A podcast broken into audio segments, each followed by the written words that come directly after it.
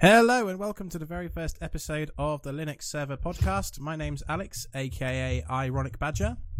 And my name is Stian, aka Lonix. Hey Stian, good to see you. Did I get that right? Yes, you did. Hey, it's Stian. Right, Stian. If I say it three times fast, I won't get it wrong. Well, I don't think that's how it works, right? Yeah, but it should be. It should be. Well, maybe, But that would be kind of too easy, though, wouldn't it? Well, I've spent my life living with a difficult surname. So, I'm used to hearing all sorts of... Yeah, I'm not even going to attempt that. Fair enough. I wouldn't if I was you. So, what are we doing here? We're doing a podcast, apparently. Yes. About Docker and Linux and all that stuff. So... Oh, yeah, and this group of Linux Docker developer things... LinuxServer.io, is that what you're talking about? That is what I'm talking about. I usually call a member list, I call whoever's in LinuxServer.io's dev chat room. I have the list from the website. You do? Mm-hmm. How many are there? 1, 2, 3, 4, 5, 6, 7, 8, 9. That sounds right. So for those of you that don't know, we are LinuxServer.io, and I think it's worth explaining a little bit about us and who we are and what we do and why we do it and where the website came from and who we are, and I've said that already. But anyway, so yeah, I'm Ironic Badger, and I met Lonix through the Unraid forums. That's me. And what were you doing there? You were writing some backup script or something at the time. No, well, I met you when I was writing this... bash Ubuntu Unraid send script, which I called Bucks or something. That was the script that automatically helped you with installing VMs for Unraid. And it was during that period that Docker sort of came to the fore with Unraid, wasn't it?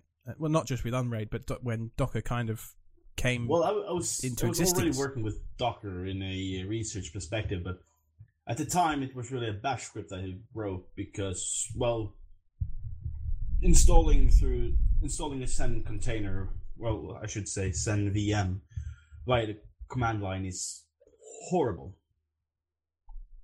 There has to be a better way, right?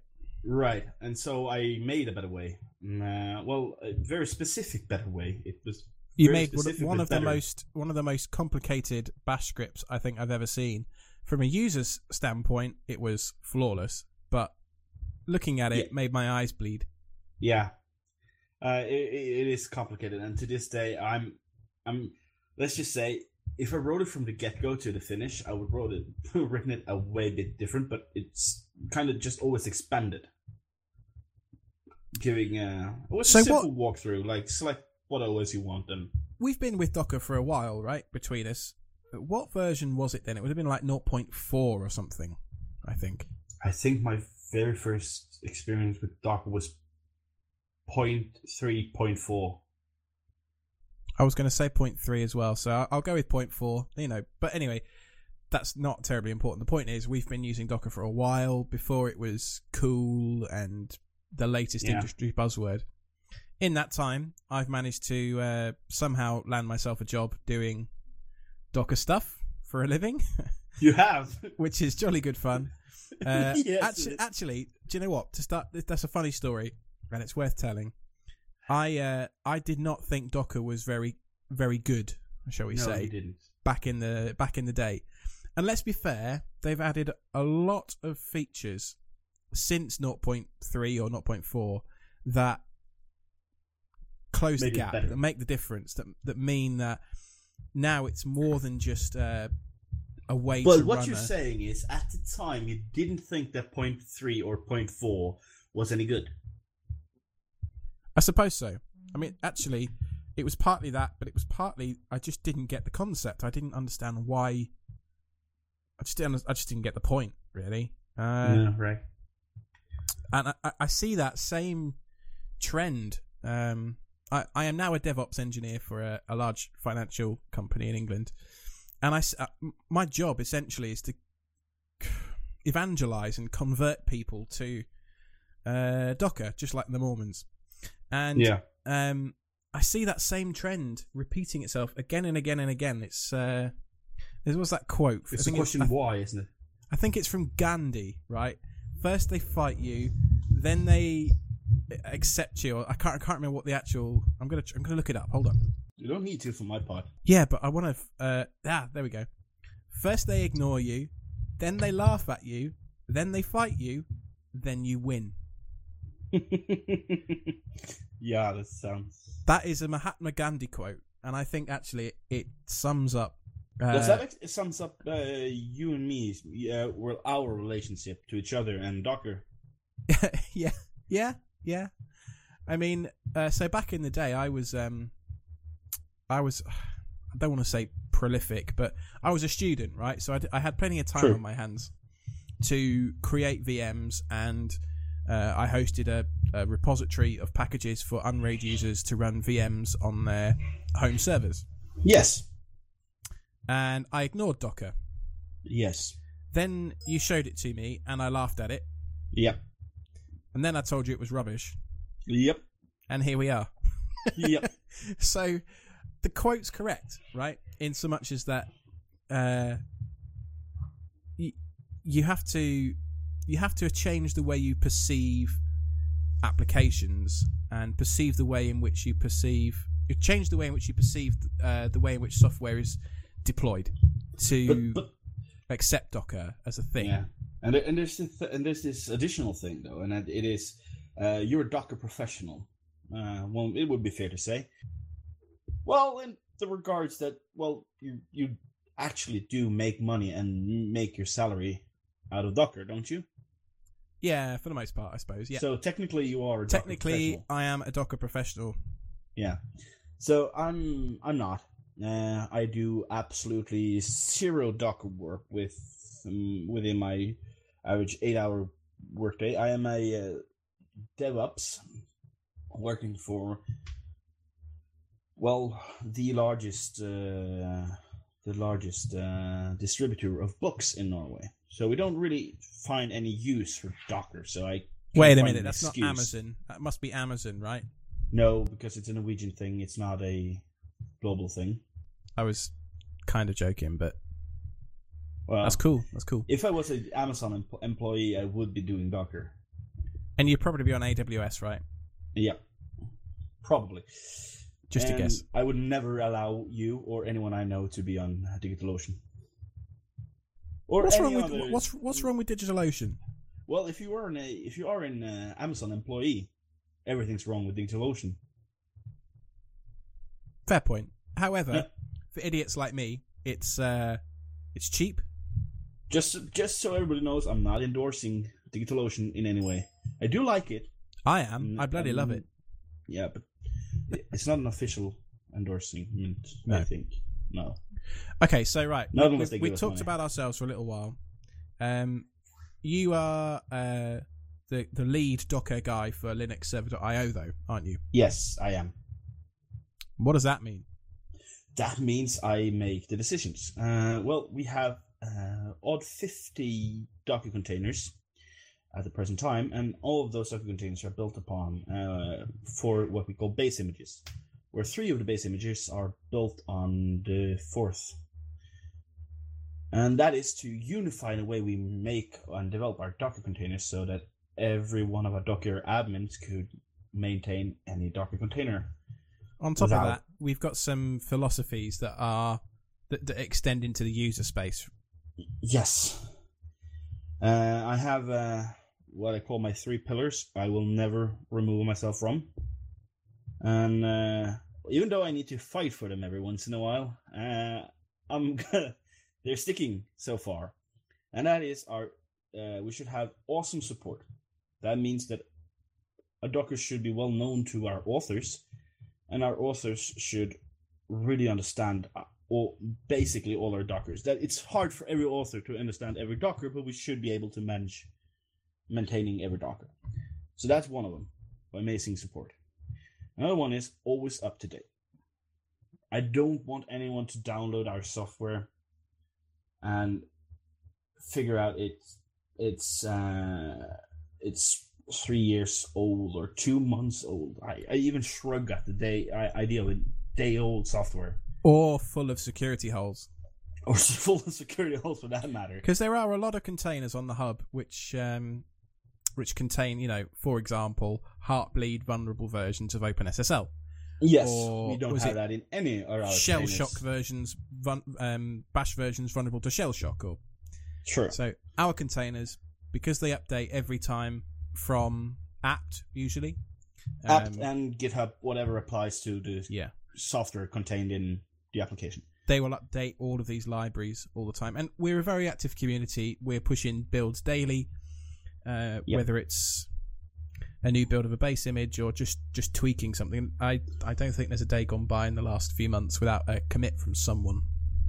No, we commit often. So it's worth saying, I think, at this point, that there are 9 of us. We're not all Docker devs. No. There's a couple of people who should I take the third pillar first? Oh, yeah, good point. Go. I third pillar to my Docker containers, which I will, again, never move away from. Third pillar of our Docker container is it should be universally compatible. Wherever Docker runs, our containers should run. So that's to say we won't ever use any hacks to make it only work with a certain OS, which was a problem for very many of the Dockers used on the Unraid operating system, which was our original target for. I have to say that's one of the reasons I actually stopped using Unraid in the end, was the fact that Unraid itself is a proprietary home server RAID implementation. And they added at some point, it must have been late 2013, I guess. They added Docker support. Or was it early 2014? It was just after we left, I think. So yeah, something like that. And a lot of the Docker authors in that community are very active, and you know, the one thing you can never say bad against Unraid is its community is fantastic, right? Well, yes. Mostly because I am a part of the community, and the community that has me. Well, and you. Steady on, right? But the point is, if you have a problem on that forum and you post it, you won't get a judgmental response. You won't get someone saying, "Have you got ECC memory in that machine?" You know, or you need 1 gig of RAM per terabyte, or some, you know. If you get, I'm just saying, are you making fun of FreeNAS? I might be. Yeah. But I don't know if it's these BSD users. They can be a bit funny sometimes.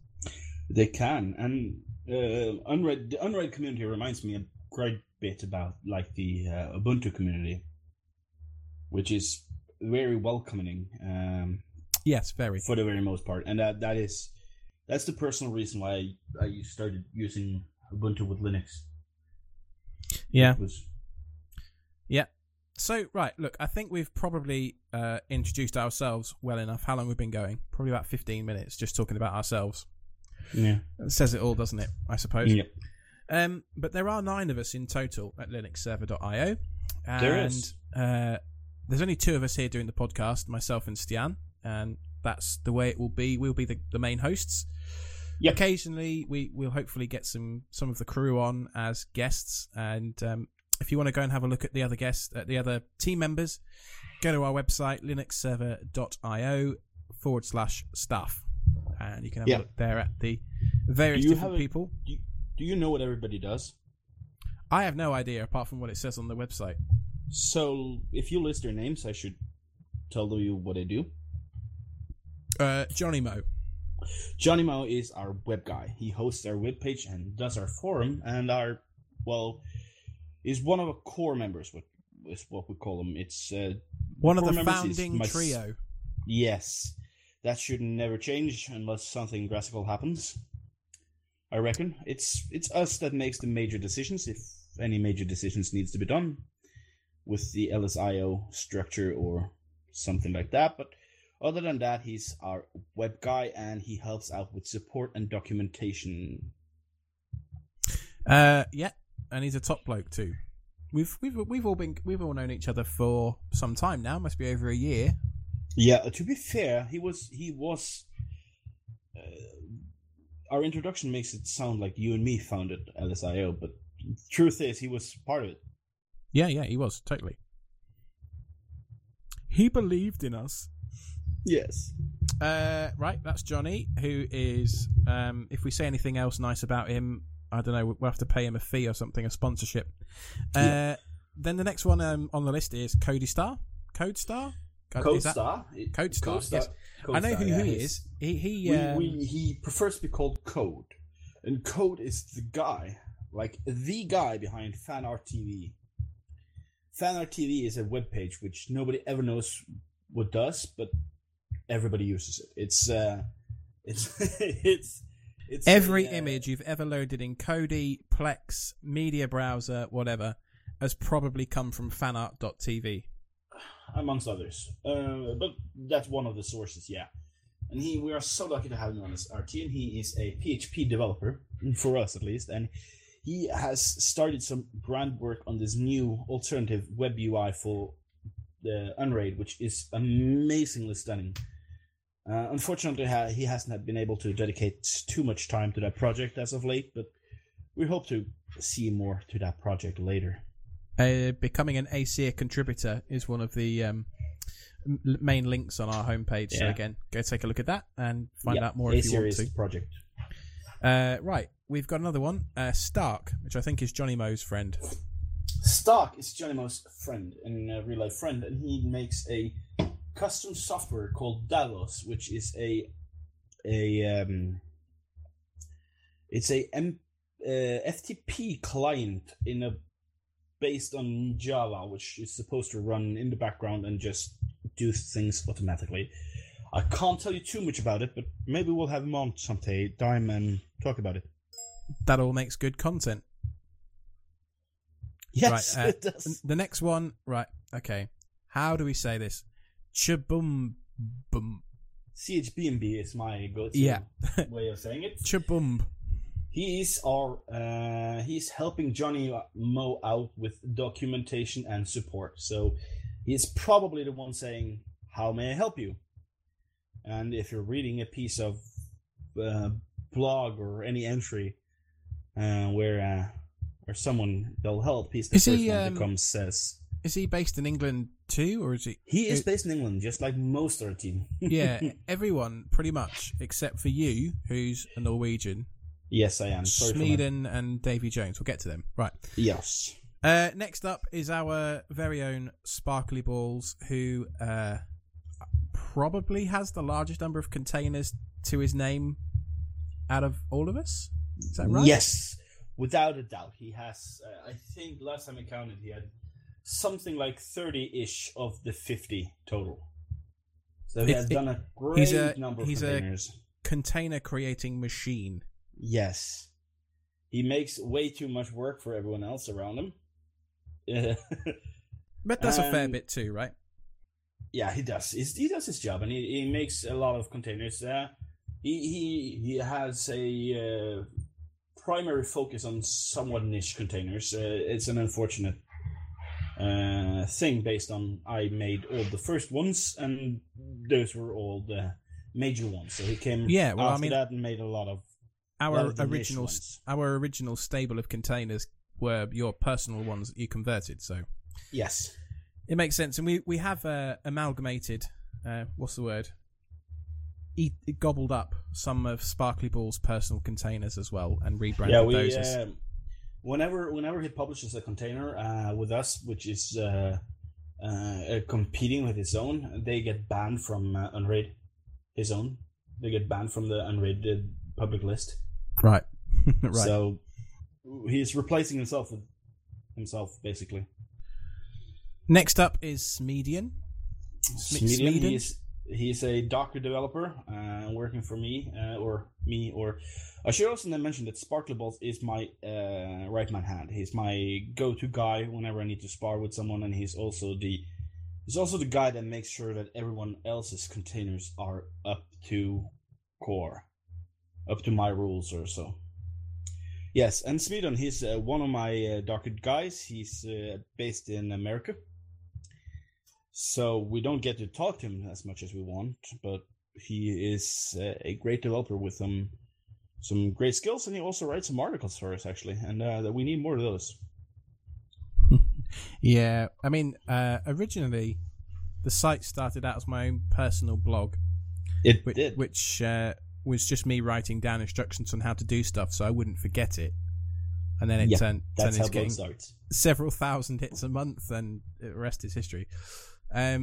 So yeah, a few of the guys also write articles for the website, and yeah, always looking for new contributors on that. So if you're listening and you want to do that, just come find us in the IRC. Right, last contributor, last staff member, I suppose, is Davy Jones. He's another foreigner, isn't he?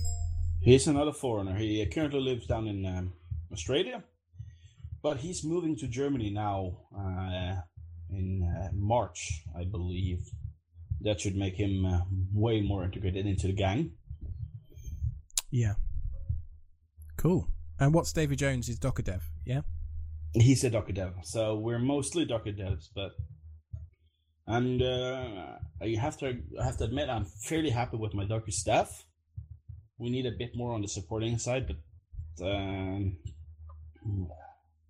don't always feel we're up to date with helping out and looking at pull requests and stuff like that. We should make it hard work. When you've got 50 plus containers though, right? And you're just doing it in spare time. And so. I noticed that we're expanding way faster than we can be capable of, especially now that we're getting more promoted on other platforms as well. We are the go-to guys when it comes to Docker containers on Unraid. But we also have this partnership coming up with Rockstore, which is another NAS operating system running on Btrfs. And in addition to that, we just made contact and promising progress into working together with the author of the Docker plugin for FreeNAS. No, I'm sorry, Open Media Vault. I was going to say, so you know that Docker doesn't run on FreeBSD, right? No, but it's Open Media Vault, so I messed up, okay? Okay. Jails are jails. So Open Media Vault. We have Docker running on Open Media Vault, and we're getting featured there as well, so we have more platforms we need to support, and we need to get more supporting faces out there. And that's our lackluster at the moment. Okay. I think we've introduced a team, and you'll see them all at some point during the podcast. Yeah, we'll make sure we get everybody on to have a little chat and explain how they got involved with Docker. Because I mean, for me personally, I think one of the most interesting things around Docker is we're so early in that tool's life cycle. Yeah, we can actually watch the evolution of people's perceptions and people's journey with the tool. And to that end, it's actually pretty. Go on. I'll I've got something else to say in a minute. Just remind me. No, just go on. Okay, I'm actually working with a friend of mine from uni who's now doing a PhD into DevOps. Yeah, and we're going to be doing a research study into trying to come up with a definition, I guess, of what is DevOps. And well. Who knows? It's different to everybody, right? But that ought to be an interesting thing that we can talk about. And, going forward, it should be a good show topic. I might even try and get him on at some point to talk about it. So, yes. So, we should. I think that would probably do us for the intro, Stian. So, with that all done, let's move on to the next segment. Okay. So, in every show, we like to feature a container, pick one out of the plethora of containers that are available that speaks to us, that we use regularly, that either that we've developed and have a vested interest in talking about, or... But it's not only our containers, is it? No, not at all. Not at all. It's going to be about containers that we find useful, or there's been an awful lot of traction around. So, for example, one week we might end up talking about Docker Registry. The next week we might talk about Nginx and how you can configure that with an SSL cert and using Let's Encrypt or something like that. Those are just all ideas, right? So this week our pick is going to be Plex. LinuxServer.io/Plex. Now, yes, for those of you that might have worked it out, that was actually our first ever published container. Yes, yes, I wrote that, and it's at this point it's the second most popular Plex container in the Docker hub, I believe. Approaching 125,000 downloads. That is a fairly impressive number, considering it's you and me, right? Yeah, it's just you and me. No, I wrote this. I wrote this container. It was my first experience with Docker. Well, no, it wasn't. I made a BT Sync container before this, a static version, a horrible version. I'm not proud to put my name on, but I made a container with a BT Sync. But after a while and after some learning, I made a Plex container.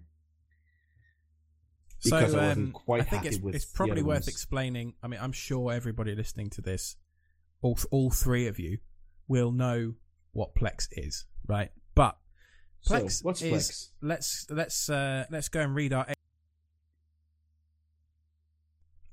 excellent documentation, shall we? Sure.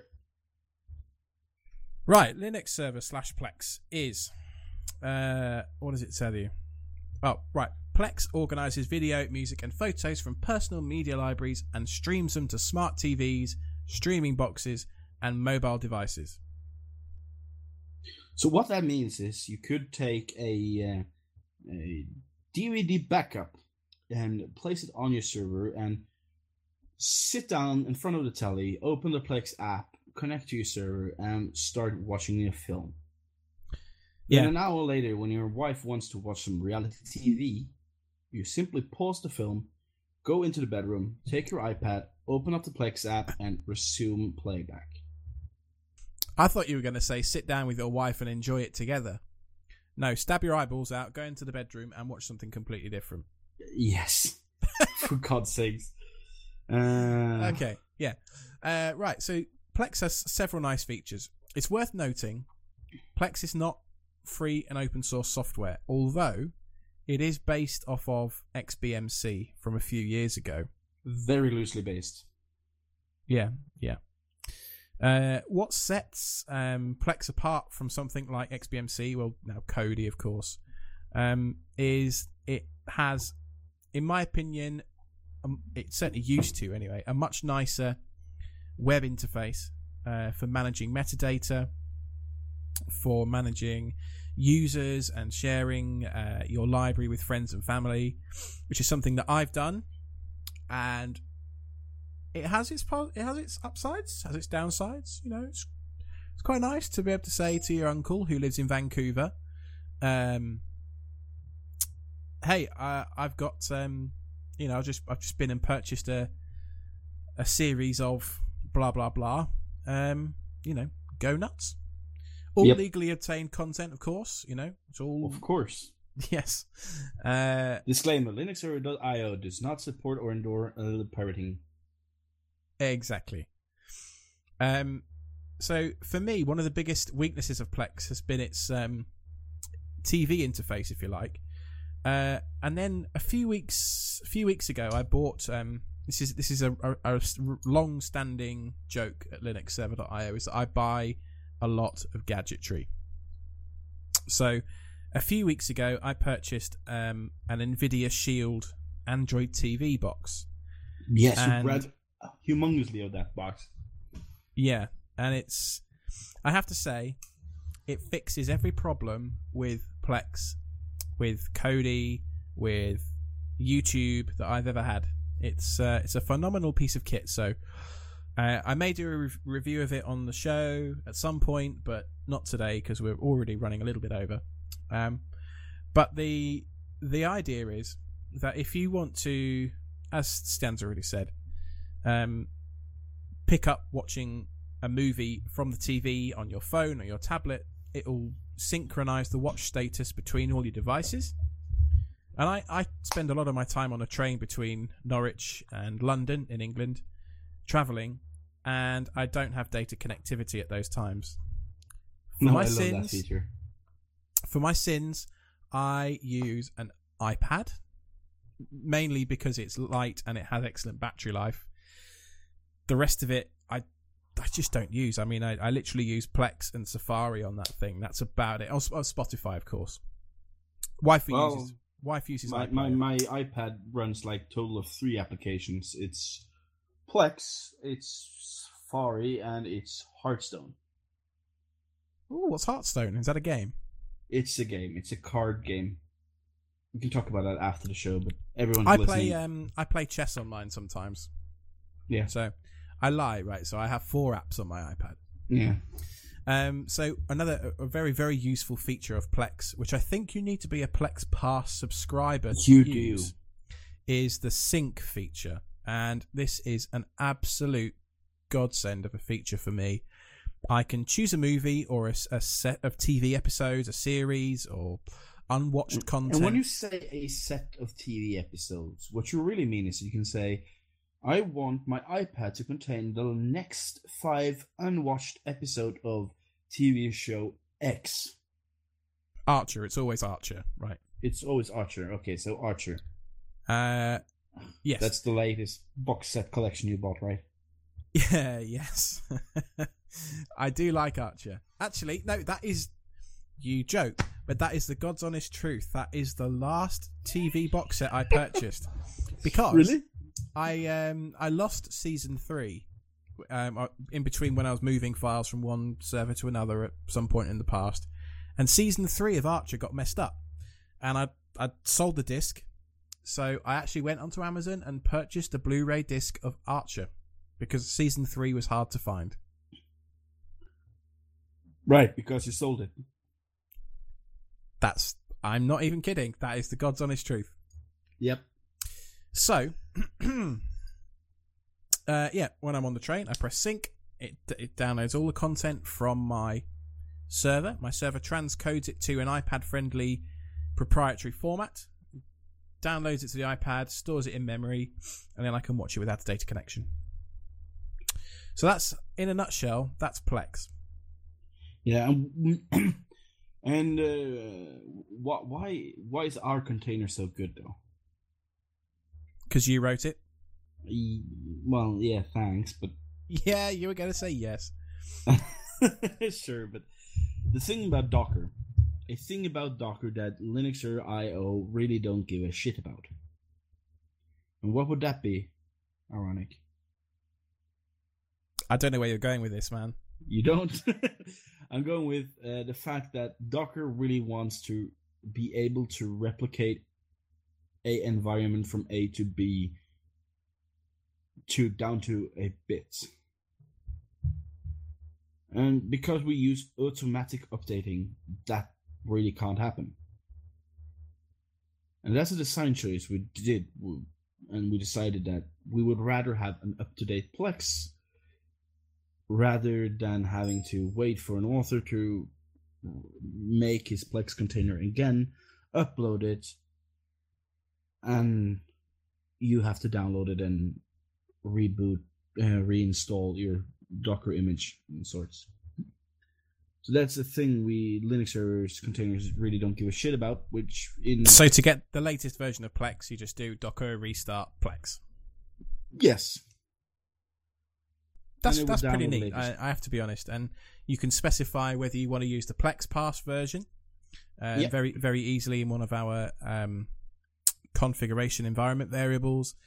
You can specify what else is there. Oh yes, you can specify a specific version if you experience a problem with. Yeah. So if you wanted 0.9. Whatever, you could do that. But also we've got support for a specific transcoding directory to offload heavy writes away from maybe standard. Maybe the drive you've got your app data stored on isn't big enough to cope with a large transcoding volume workload, fast enough, or maybe it's not fast enough. Yeah, we've got support to move that around as well. So, yeah, Plex also fully recommend it. It will store your user data as in your Plex library and configuration files as any user you want. You'll learn that is a thing with our containers, as they all run under a custom user and group as specified by the user, which is you, the listener, if you're listening. I wasn't listening. Nope. That's good. Yeah, so I think that'll about do it for our Runs Docker this week, and yeah, great. Let's end the segment there. So before we get out of here for this week, I think it's worth mentioning how you can get in touch with us and introduce you to one of the members of our crew. So welcome, Sparkly Balls. Hello, chaps. Hello. So there are several ways you can get in touch with us if you want to. The first one is Sparkly Balls. It's the IRC, right? Yes, indeed. We have an IRC channel. # LinuxServer.io. That's a Freenode.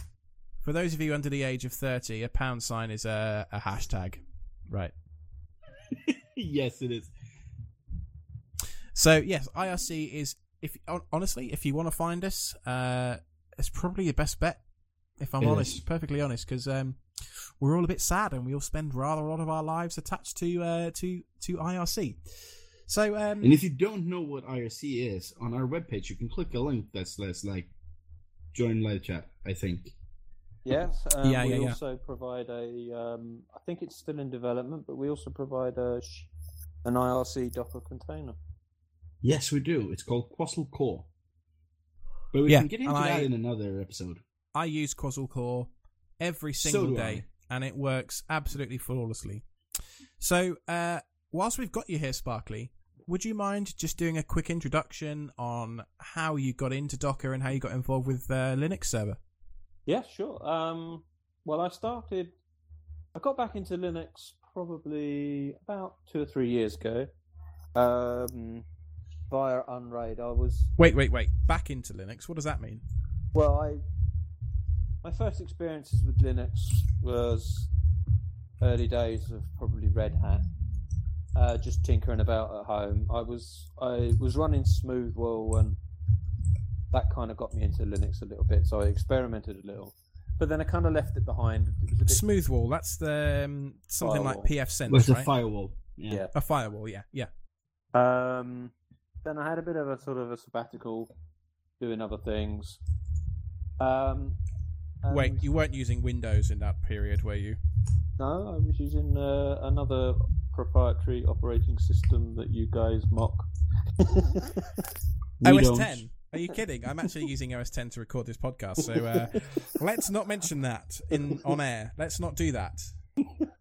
I wasn't. That's why I did try not to mention it, but you brought up the subject of an OS.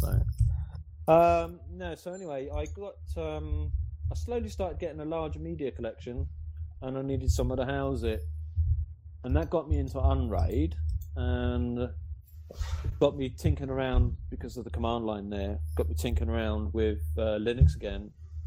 So it's a kind of proprietary, kind of bit of a closed system in that. I think we're going to have to dedicate an entire episode to Unraid at one point. Yeah, we will have to. And speaking of Unraid and Sparkly Balls, Sparkly Balls has the most impressive rig of us all, doesn't he? At least when it comes to storage. Yes, I've got 59 terabytes array. Holy smokes, that is a big one, if you don't mind me saying, sir. He's compensating for something, I'm sure. Mind you, I've heard it said that size isn't everything. That's true. It's the quality of the DVDs. Yep. And or Blu-rays. I think for that array, it's probably going to be lossless. Everything. Yes, pretty much most of it is, yeah. That's impressive. Damn. Okay. And how did you get involved with us then? Well, I kind of fell into Docker because I was a little frustrated at the time that Unraid wasn't doing enough, and I didn't really like the idea of plugins. I thought they were a bit of a hack. They were always a hack job. Always. Too many dependency issues. And, it was a nightmare. Docker came along and kind of started tinkering with it, just first running containers, and I thought, oh yeah, I like this. It was Linuxy without the kind of overbearing kind of hard to get into Linux factor, if you know what I mean.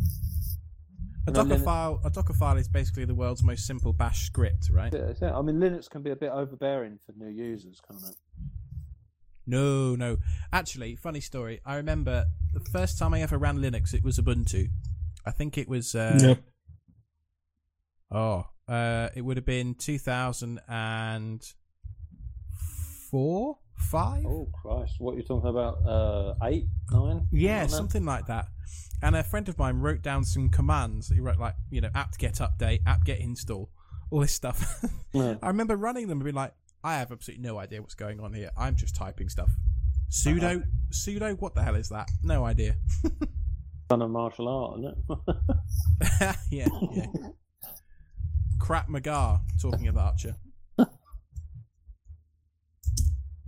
Anyway, it's great to have you on, Sparkly. And before we get out of here this week, because we really, we wanted to make this a half-hour podcast, and I reckon it's going to be about 45 minutes today. So we should probably wrap up. Hey, Lonix, is there any way you want to send people throughout the week to follow us? Well, you can email me, Lonix@LinuxServer.io or @Lonix on Twitter. And you can email me, IronicBadger@LinuxServer.io or @IronicBadger on Twitter. You can tweet at the show on @LinuxServer.io. We also have an IRC channel on Freenode called LinuxServer.io. We have a forum over at LinuxServer.io, so go check that out. And you can also email us at podcast@LinuxServer.io. This has been the LinuxServer.io podcast. Until next time, contain yourself.